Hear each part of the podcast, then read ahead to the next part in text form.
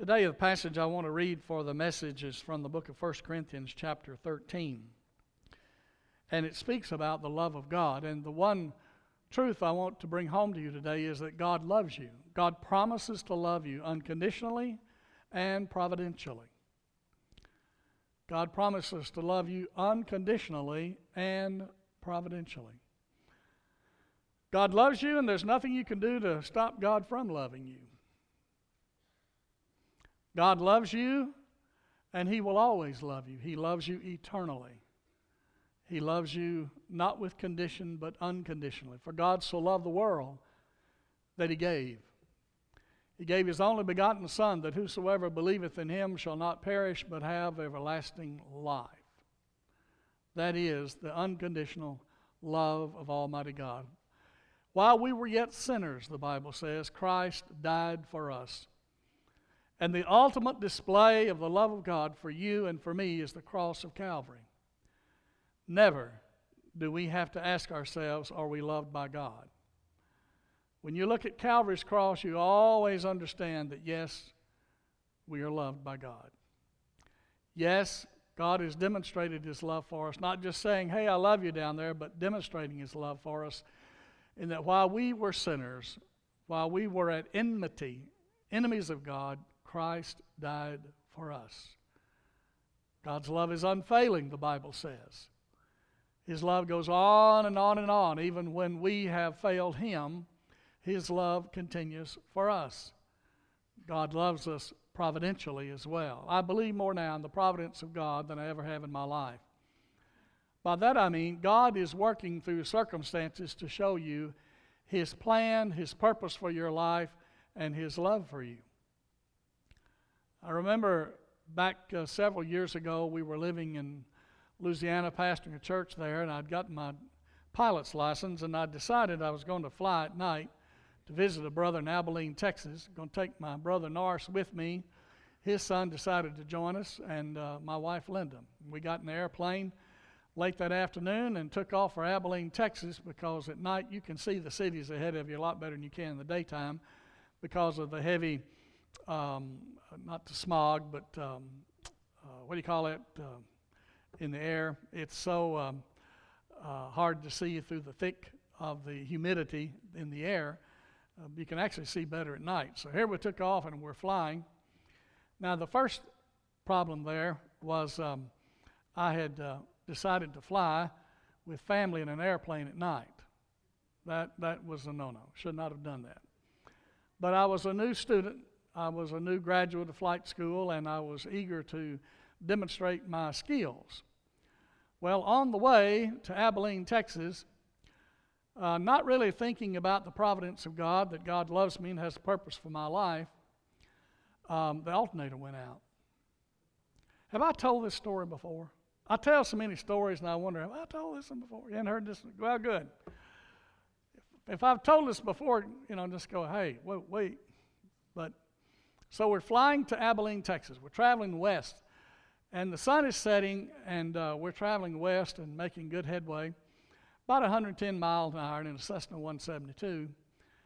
And uh, darkness comes along, and as I'm flying along, I wasn't watching the uh, one of the instruments that shows whether or not your battery is charging. And so as I'm flying along, I lose elect- electrical circuits. And you can see the, uh, I'm losing the battery, is what, what the problem is. The alternator went out and drained the battery while I'm flying it. Now, an airplane um, has magnetos to keep the engine running so that you don't have to have that battery and electrical circuit to keep it going. It'll continue to run by itself. So here I'm flying along, 110 mile per hour, going due west, and as I fly along, it's getting darker and darker and uh, dimmer and dimmer and dimmer. And uh, one thing I did remember in flight school was to always take a flashlight with you. So I told my brother Norris, who was sitting next to me, I said, reach down under the seat and pull out that flashlight. He said, How come? I said, uh, We're losing electricity. And I said, uh, It's getting very dim in here. As you, you know, he didn't pay attention to that. He's looking out the window, you know. And sure enough, as it got dimmer and dimmer, the lights completely went out. So I had the flashlight and I had two or three instruments that did work. One was the airspeed indicator. Uh, the directional arrow, the directional compass was not working anymore because it worked off the other systems in the in the airplane. And literally, a town was coming up way ahead of us, probably about 20 miles down the road, that was not on the map. What I did not know, I had flown off the map. And flying off the map, I was flying to a town called Waco, Texas. Waco was supposed to be on my left side instead of my right over the nose of the plane. And so when it got dark in the cockpit, and I admitted that we got to land this airplane, I began to look for a airport signal. At night, every airport has a green and white signal that turns around. Green, white, green, white, green, white. And I saw one, and I thought, I've got to put this plane down. This is dangerous flying. I'm certainly not going to go to Abilene, and I'm lost, and I'm not even on the map. So I fly into fly into Waco, Texas, not even knowing where I was. And I flew around the runway, made a circle, and um, the altimeter works and the airspeed indicator works. And that's really about all you need.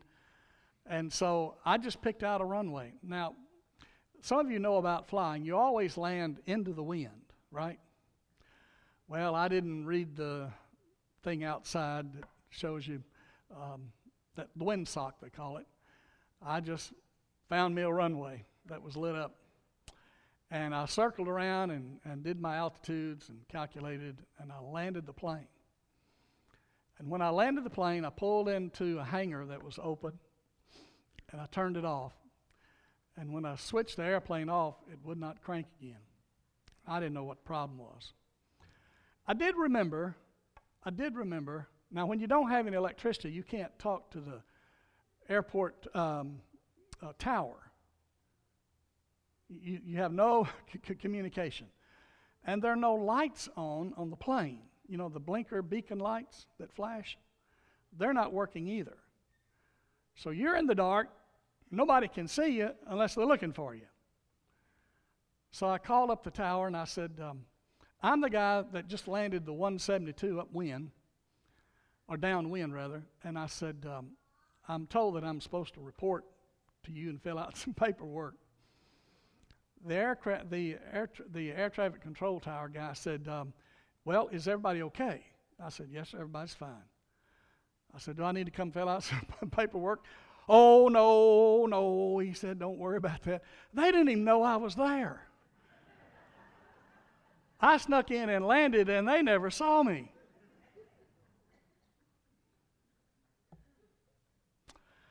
Well, the next day, the mechanic came out and he sent for some parts up in Dallas, Texas, and they flew the parts down in. And I got an alternator put on this rental plane that I had. And the next day I took off and we finished our flight plan. Could have died on that trip, making foolish decisions and trying to correct my own decisions best I could.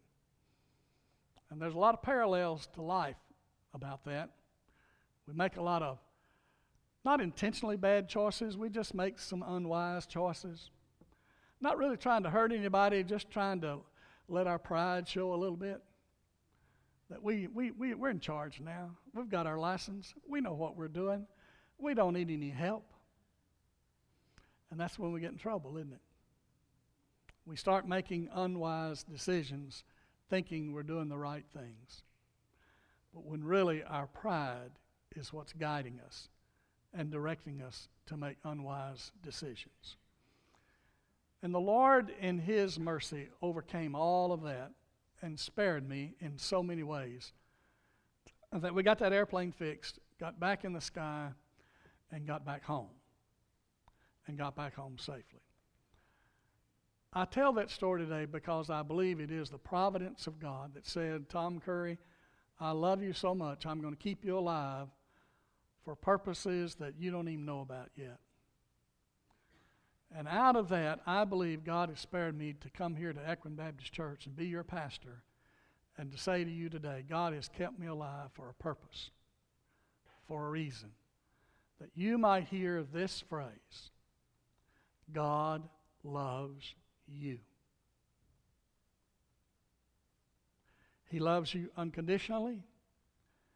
He loves you uh, eternally.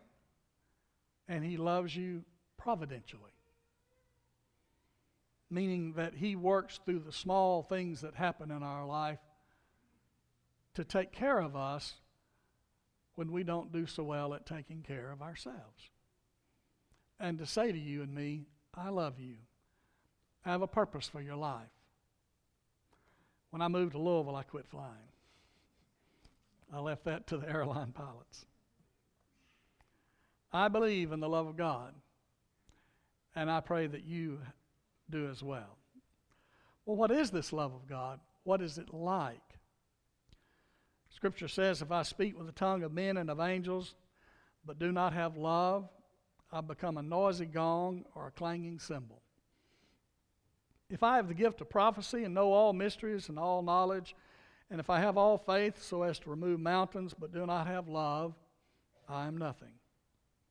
If I give all my possessions to feed the poor, and if I surrender my body to be burned but do not have love, it profits me nothing. Love is patient, love is kind, love is not jealous, love does not brag and is not arrogant, love does not act unbecomingly. It does not seek its own. It is not provoked. It does not take into account a wrong suffered. It does not rejoice in unrighteousness, but rejoices with truth.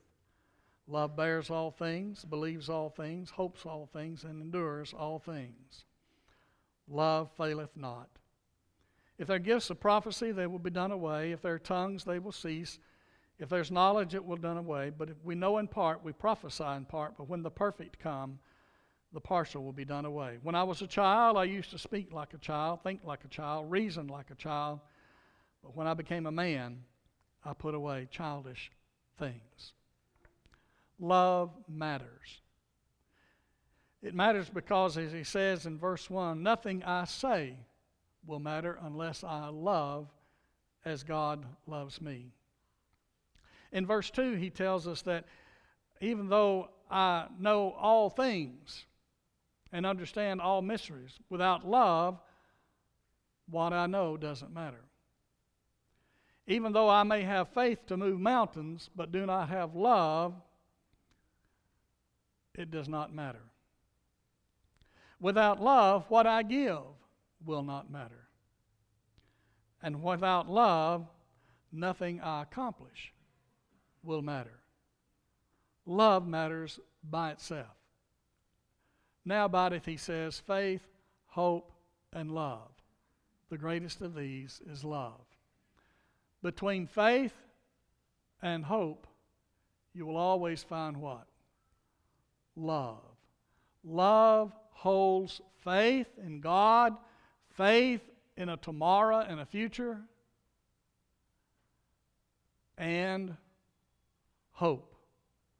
Believing that there is a better tomorrow coming because of the great love of God. The Bible teaches that love is a command. We are told by Jesus Christ to love as he has loved us. And this is love, he said, that we walk according to his commandments. It is God's command that we love. Love is also a choice. The Bible says, pursue love. That means you make a choice to love. Love is not to be confused with a feeling, love is not to be confused with infatuation. Uh, you do not uh, fall out of love, you fall out of infatuation. You do not fall in love, you fall in infatuation.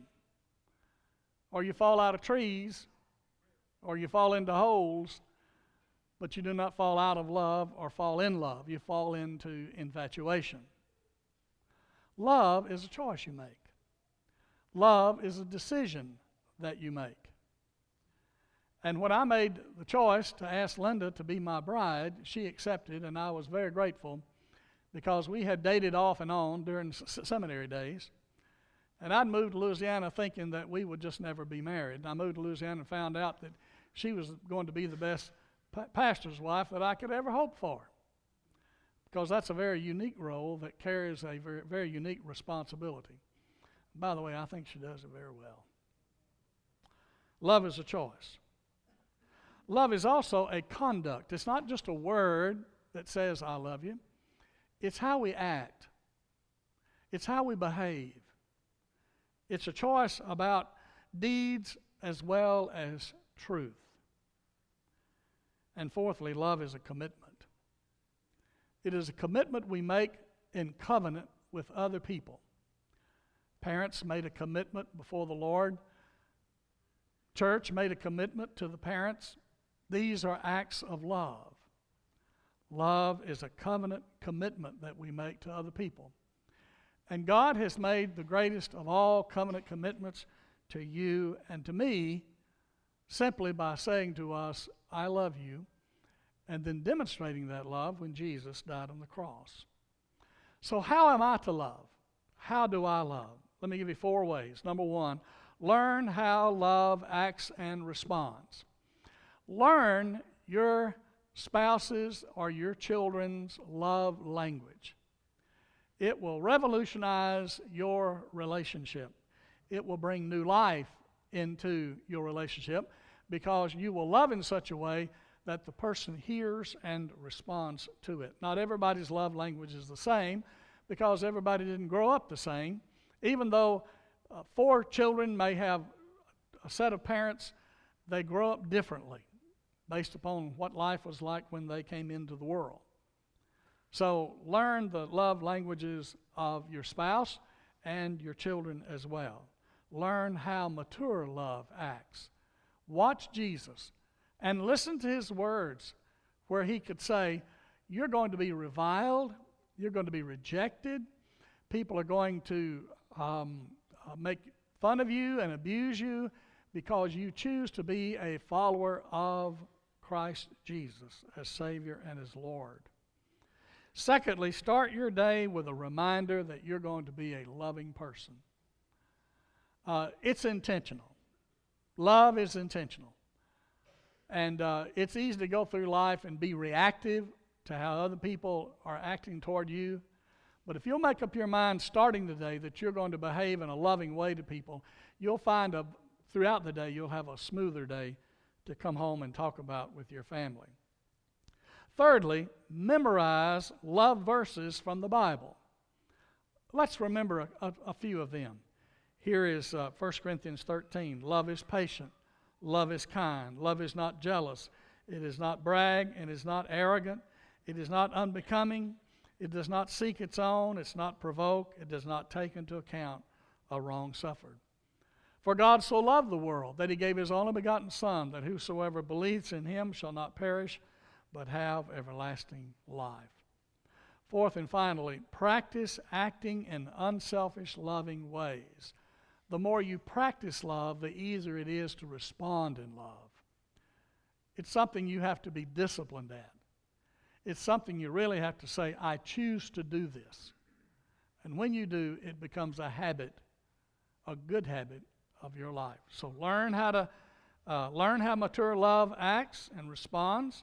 Start your day with a reminder to love. Memorize love verses from the Bible, like John 3:16, and practice acting in unselfish and loving ways. Let it be a daily discipline that you develop. It takes uh, 20 days for a habit to be started. Do it for 20 days, and it'll change the relationships you are in. I invite you to bow your heads with me as we pray.